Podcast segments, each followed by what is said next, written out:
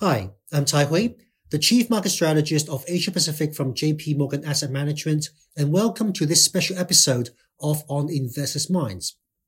Now, on March 10th, the US regulator closed Silicon Valley Bank, and it also shut Signature Bank later in the week, with the former being the second largest bank failure in US history. This led to global investors' concerns on financial stability, and some people even question whether this could be the start of another financial crisis. The good news was that the Federal Reserve and the Treasury Department were quick to implement policy to protect depositors and reinforce confidence and limit the risk of bank runs.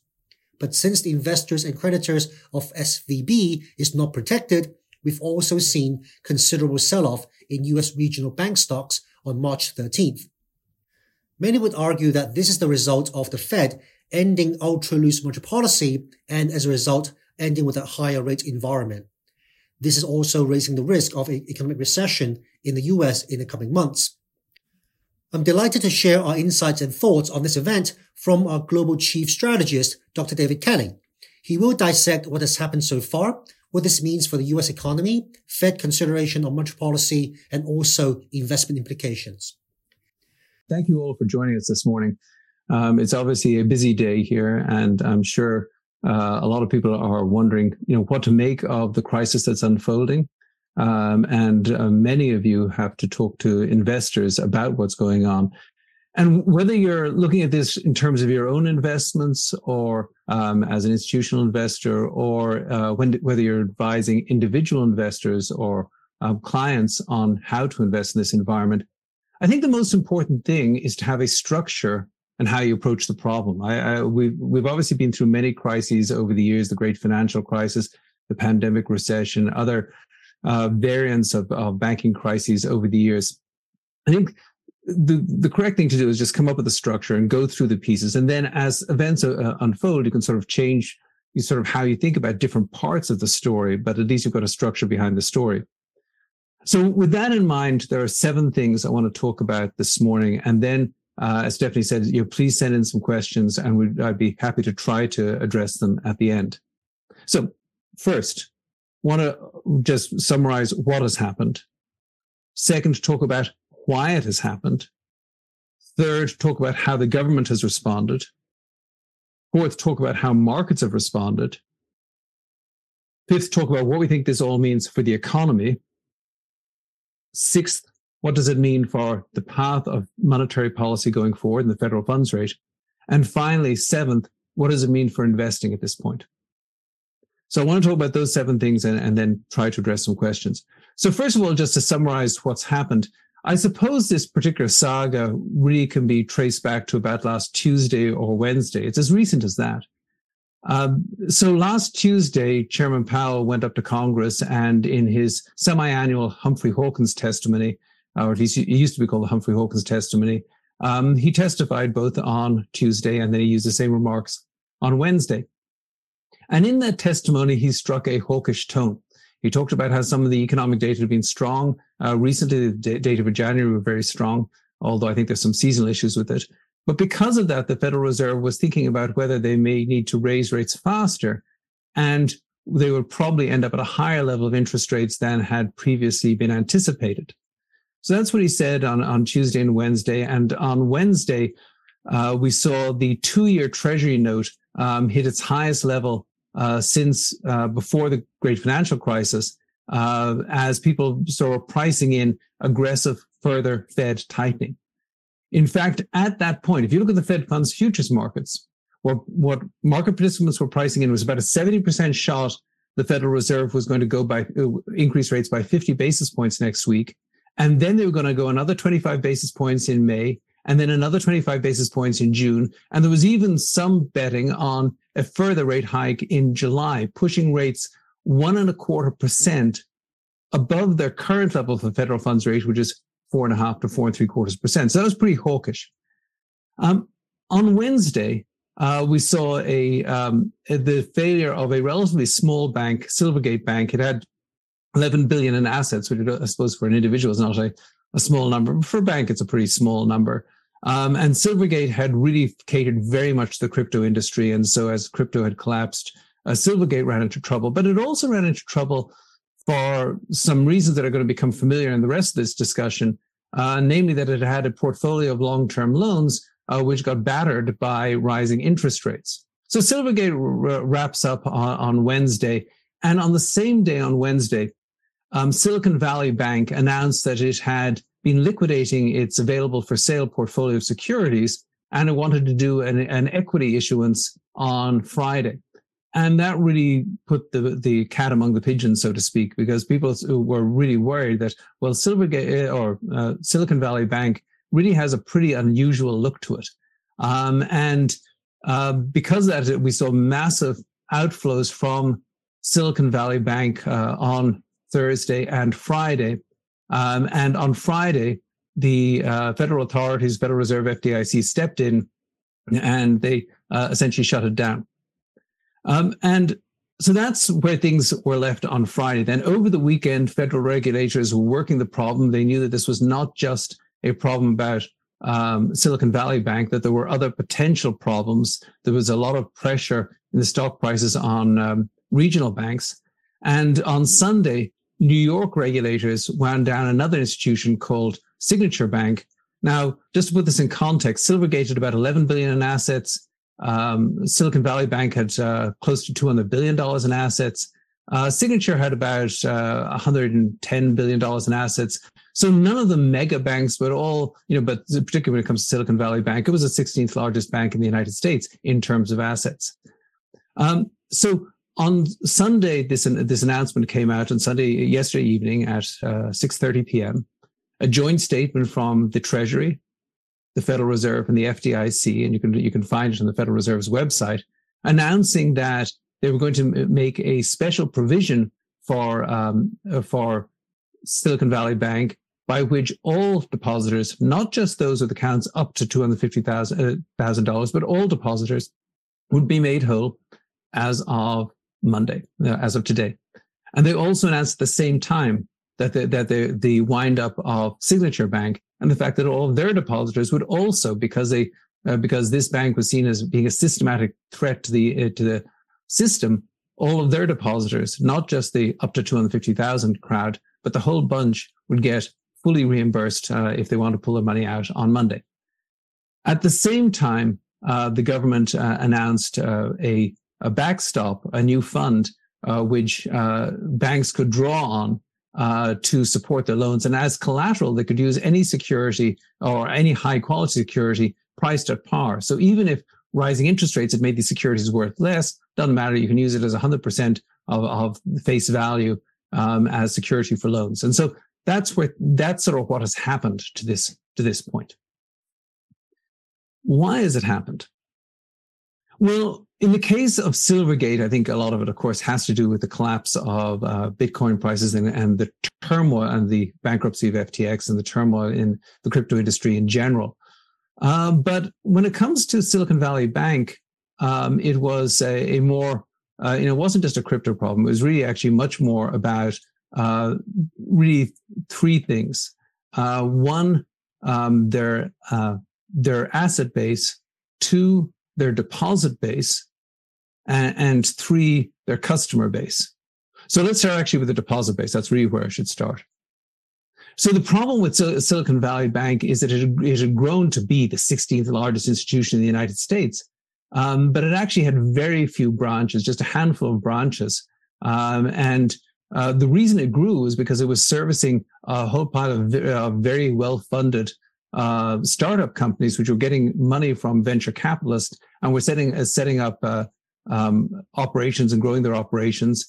Uh, and the the bank would, in some cases, lend the money, but they would also run their deposits. And these, so when the you know all these startup companies get money from venture capitalists, they put it in deposit. They have to burn through this cash, and and so this is a lot of essentially corporate money, and about eighty six percent of the deposits were of a size that were above that $250,000 FDIC guarantee limit. And that made them vulnerable right off the bat because if, you, if, if you've got money in the bank, but you've got money in your checking account, of $10,000, and of course, you need to, you know, those of you advising individual investors, remind them that the FDIC backstop is good up to $250,000. So If you're worried about your $10,000 sitting in your checking account or in a, in a, um, a savings account at your local bank, uh, you don't have to worry about it. The FDIC is covering that. But in the case of Silicon Valley Bank, was 86% was above this limit, and that made the bank vulnerable to runs. Because if you think the bank is going to get wound up and you don't think you're going to get reimbursed if the bank goes under, uh, then you want to get your money out now. And so over the course of Thursday and Friday, about $40 billion of deposits fled. Uh, uh, and of course, because that Silicon Valley Bank had to, you know, cancel the uh, its its uh, equity issuance and uh, was uh, essentially resolved or was taken or essentially collapsed, and the the government government regulators basically took it over and said you can get your money on on, on Monday if it's under two hundred fifty thousand dollars. So one of the problems was the depositor base is very concentrated among large um, corporate institutions. A much smaller part was was retail. Now, in comparison, so Silicon Valley Bank had that problem. Signature Bank also had that problem, even to a larger extent. Almost 100% of the deposits of Signature Bank were not insured. But for the banking industry in general, only about 50%, roughly 50%, and it differs from bank to bank, but 50% of deposits are in that uninsured category. So it was very concentrated in, in these two banks among the bigger banks in, in the United States. The second problem they had uh, was to do with their asset base.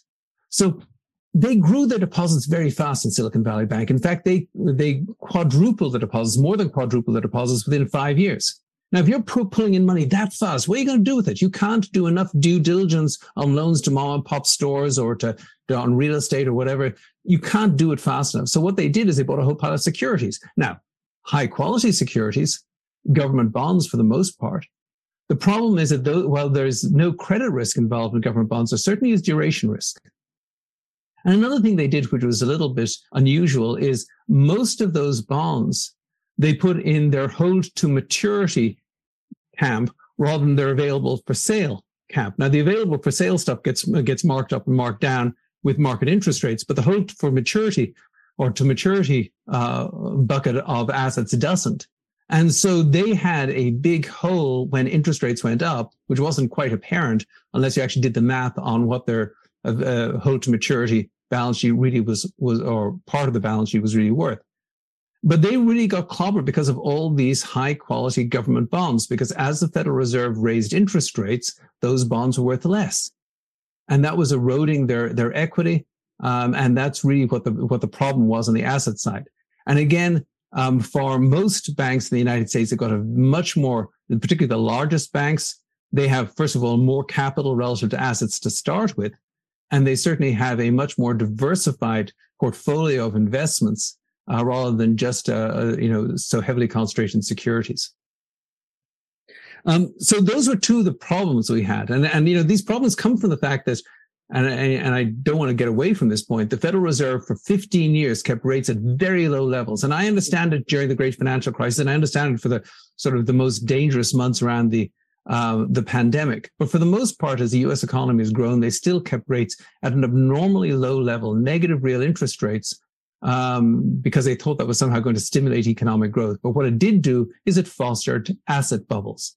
And it, the biggest bubble it fostered was really the, uh, the bubble that we saw um, in uh, the bond market.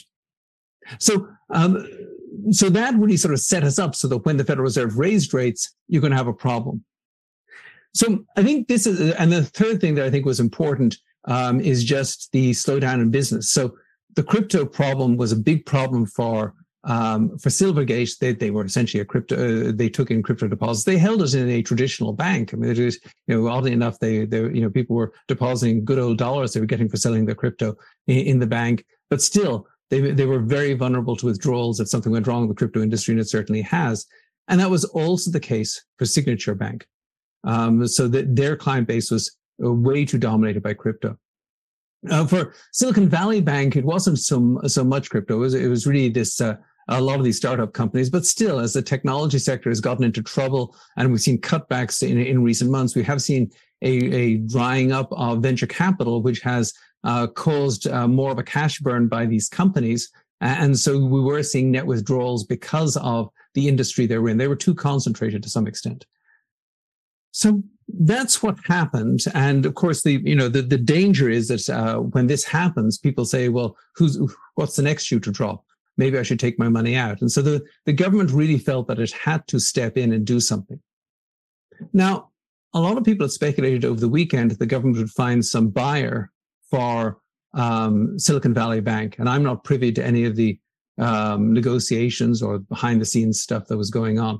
I will say that as a general rule, I think that a lot of banks that were in the buying of other financial institutions business back in 2008 feel a little bit, little bit bruised by that experience. And I think a lot of banks were shy of trying to um, sort of catch a falling knife in terms of being involved in the takeover.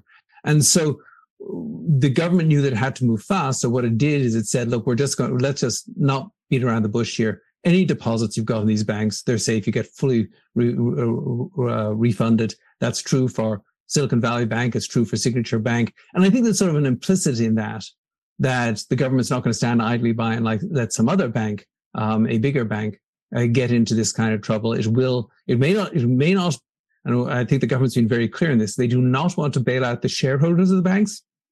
They do not want to bail out the management of the banks. Um, but they do want to protect the depositors in the banks, the people who, just, who weren't making an investment in the bank, they just put the money in the bank. And maybe there is some moral hazard to that one too. Um, but I think uh, some sometimes you you have to um, you know just make decisions in terms of what's best for the economy and the integrity of the financial system. And I think that's why they did what they did over the weekend. Um, so that's that's where we are to this point. and of course we've seen some volatility this morning. I think the the the most interesting part of the volatility and of the market response has been what it's meant for interest rates. So let me talk about that. If you, as I said, if you go back to last Wednesday, people were pricing in uh, between 100 and 125 basis points of extra tightening. Uh, by Friday, they'd taken a lot of that out. Uh, by uh, six o'clock this morning, they take some more of it out. And even since then, markets have moved. And so what we're seeing right now, if you look at the Fed funds futures market, is the markets are narrowly holding on to the idea the Federal Reserve will raise rates by 25 basis points in March, but that's it.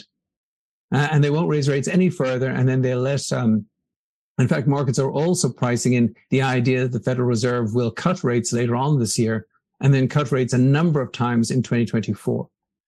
Um, that's a very dramatic move. We've seen the 10 uh, year treasury yield uh, go back from uh, over 4% um, last uh, last week, or sorry, at the start of this month, uh, to about 3.45 percent uh, before this call started. Uh, so we've seen a very dramatic move in the bond market. The U.S. equity market seems to be holding up pretty well, although the banking sector is getting clobbered. Um, the European um, uh, European stocks are getting hurt quite badly, and European banks in particular are getting hurt quite badly, probably because the European banks also have a lot of government bonds which are underwater on their balance sheet, and they are to some extent vulnerable to the same issue of what happens if these uh, uh, if, if, these portfolios have to be marked to market. Um, so that's what that's what's happened to markets so far. Uh, you know, when talking to clients, I think it's it's really hard to make predictions, and we shouldn't make predictions about the short term back and forth. It can be pretty frenetic, and, and markets work off emotion very much in the, in the short run. But I think the next question we have to look at is, you know, there probably will be waves of fear before this thing calms down.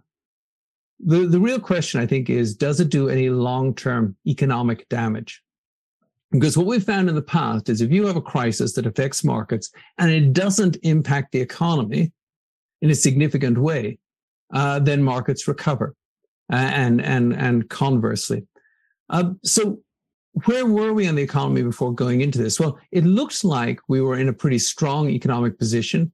Uh, we had over 300,000 jobs added uh, in the month of February. Uh, the economy did seem to be still producing plenty of jobs. retail sales were very strong for January, as was employment. the Markit PMI indices looked pretty good. It looked like the U.S. economy was yes, going to slow down. I think that was that was likely, but it certainly was not slowing down dramatically. And meanwhile, the European economy and the UK economy seemed to be doing better, much better than people had feared. Uh, and we'd seen the uh, Chinese economy pick up significantly following uh, the reversal of COVID 19 policies. Uh, when you look at the economy now, I think that this does this these these events do reduce the or, or do sort of dampen down prospects for economic growth. Now, unlike the housing crisis, I don't expect to see dramatic disruption in terms of people not being able to get credit. First of all, there's no real sector of the economy that is being adversely affected by this directly. I, and I'm not going to count crypto as a real sector of the economy because I regard crypto as being entirely imaginary to start with. Uh, but but there's no real sector of the economy like um, technology spending or investment spending in general, uh, construction, vehicle sales, consumer spending. There's no sector that I think is very exuberant right now, which is going to take it on the chin. Um, but what we are possibly going to see is a further drag on credit particularly if you're a uh, a company that's relying on um, on smaller banks to and maybe regional banks to fund your operations, and we may see some some tightening up in terms of uh, being more careful about being ma- making loans. We've already seen the senior loan officer survey well before this show that banks were getting a little bit more reluctant to lend. I think you could see some increase of that. You can also see some decline in business confidence, some decline in consumer confidence. I mean, for for the most part, a lot of people just want to wait and see. But as I said many years ago, in in you know in previous recessions, the three most dangerous words in the, in economics are wait and see. When everybody decides to wait and see, what they eventually see is not good. And the problem is this kind of crisis can cause a lot of people to wait and see. So I think this adds drag to the economy. I still think that the economy has some resilience to it. Um, I think that there's still that excess demand for labor helps us. The fact that we don't have overbuilt um, uh, cyclical sectors helps us. And the fact that the banking system, despite everything that's happened, is actually quite well capitalized, I think that that uh, that helps us. Uh, but this certainly, I think, adds a little bit to the potential for a recession later on this year. I think you, that's sort of um, you can sort of see that in the in the Fed funds futures market. Um, and then on inflation, so we get an inflation report tomorrow. Uh, we are looking for about five tenths of a percent increase, which is a little bit above consensus, and a 6.1% year over year increase. I would stress that even if we get 6.1, that's down from 6.3% in January. And we still think that over the course of, you know, over the course of the next few months, the CPI inflation rate will fall to about 4% year over year. I don't think it'll fall much more through the rest of the year because of the importance of owner's equivalent rent in the overall CPI. But the in the following year, 2024, even without a recession, it's going to truck, uh, it's going to head down. This is an absolutely crucial point in terms of making analysis from where we are, are right now. I believe that the whole issue is not whether inflation is going to fall, but how fast it's going to fall. Uh, if you look at yesterday at Friday's employment report, we saw that wages uh, grew modestly, um, by only two tenths of a percent in February. But more than that, much more important than that, this was the 23rd consecutive month in which the average hourly earnings for the, for workers did not um, reach the level of CPI inflation. What's what's going on here is, you know, people talk about a price wage spiral. What we've got is a price wage slinky. Yeah, of course. If inflation was high last year, you're going to want partial compensation for that. And companies are granting partial compensation, but they're not granting full compensation. So it, you know, because of somewhat higher wages, you get a little bit more price increases, but it's all, it's like a slinky. It's coming slowly down the stairs. That's what it's doing. And I think, you know, between that, between economic weakness, uh, given, um, the, uh, you know, the weakness in demand and, and, and fear out of this, this, this crisis, uh, given the, uh, end of sort of some of the supply chain issues, um, income inequality, uh, information technology making it easier for buyers to shop around. All these things will tend to push inflation down. And I believe that whether the Federal Reserve raises rates next week or not, whether we have a recession or not, uh, I believe inflation will come down steadily. And by the middle of this decade, we will be asking the question, how can we get inflation up to 2%, not how can we get it down to 2%? Um, what does this mean for and i think that's where we're headed and if we have a recession because of this i expect the government will not make the same mistakes that have made back in 2008 i think it will protect the financial system i think we we may be on the edge of something but i hold with the view that we are on the edge of a swamp not the edge of a cliff uh, for interest rates from here, I do think the Fed, I, you know, the market is still pricing in a, a Fed rate hike next week, and we'll we'll see if things settle down very quickly here. Maybe that's possible. But I think it's more likely the Federal Reserve will just, uh, an abundance of caution, to decide to pause. And in fact, I think uh, if they do pause, they'll find they've got very little reason to get going again.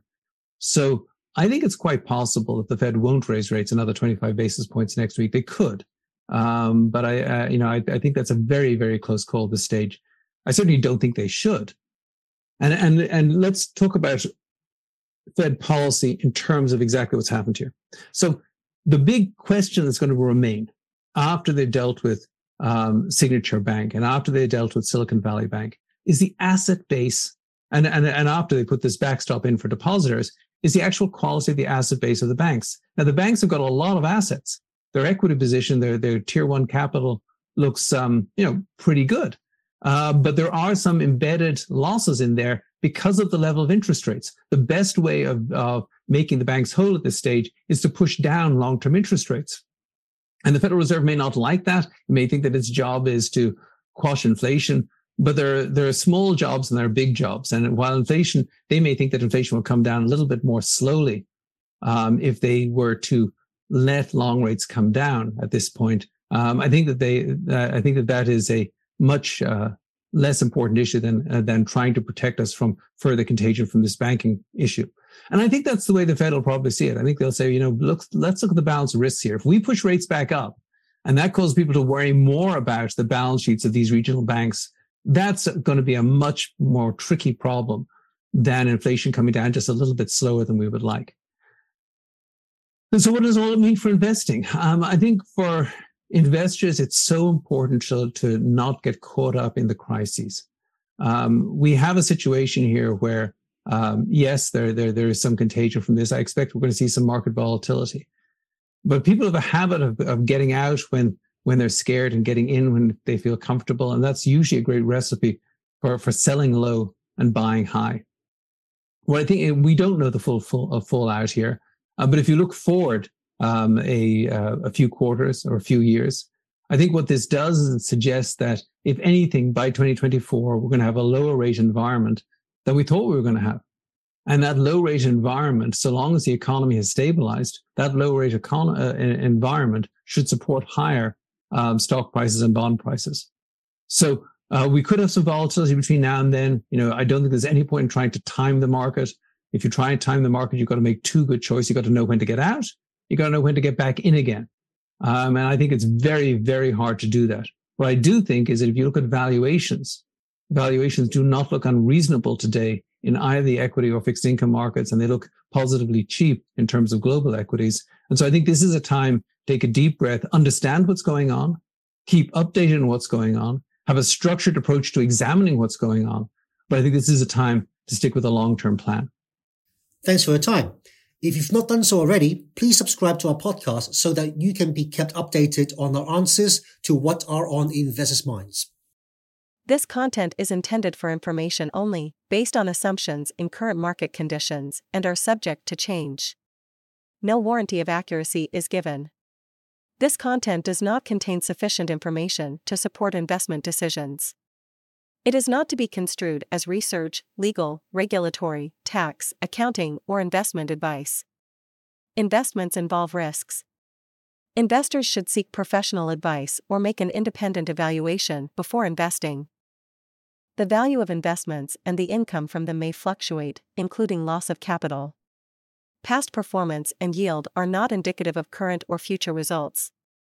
Forecasts and estimates may or may not come to pass. JP Morgan Asset Management is the asset management business of JP Morgan Chase and Company and its affiliates worldwide.